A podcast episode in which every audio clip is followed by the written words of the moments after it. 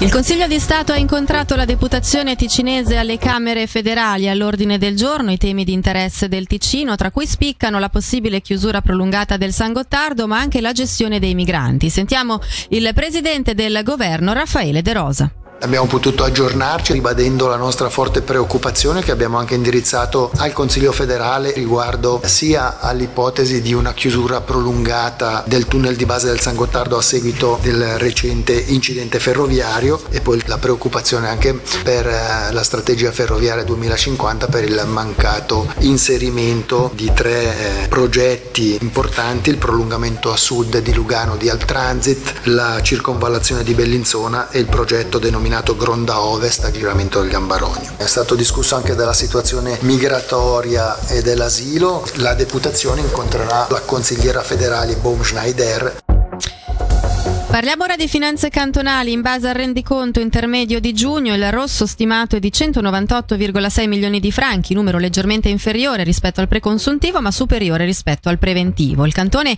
ha dovuto fare i conti con i minori ricavi dovuti anche al mancato versamento degli utili della Banca Nazionale Svizzera.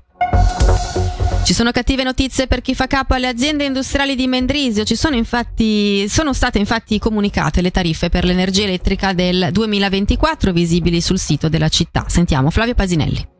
A comunicare la notizia questa mattina le aziende industriali dei Mendrisio. La causa dell'aumento medio di quasi il 15% è dovuta al livello dei prezzi dell'energia per il servizio universale sul mercato europeo che continua a segnare livelli elevati.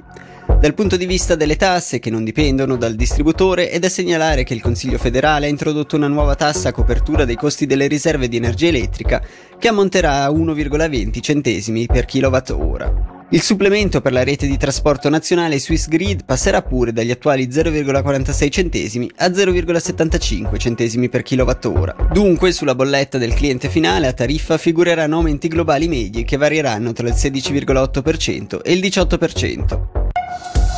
Nasce la conferenza dei presidenti delle commissioni regionali dei trasporti. Tra gli obiettivi dichiarati anche quello di avere una maggiore incisività sia a livello di informazione pubblica ma anche nei confronti degli uffici cantonali e federali. Ne abbiamo parlato con il presidente della neocostituita conferenza, Simone Giannini.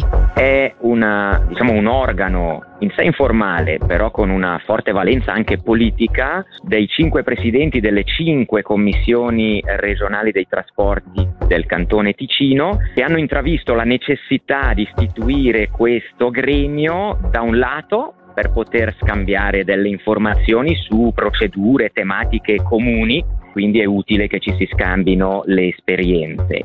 Dall'altro però anche per poter unire le forze laddove ci fossero, come ci sono, dei problemi, delle problematiche che non sono di una sola commissione o di un solo territorio, di una commissione, ma che abbracciano magari anche tutto il Canton Ticino e ci si possa quindi eh, profilare. Ecco che quindi tutti assieme è più facile informare meglio l'opinione pubblica piuttosto che avere dei rapporti diretti e più incisivi con gli uffici cantonali e federali.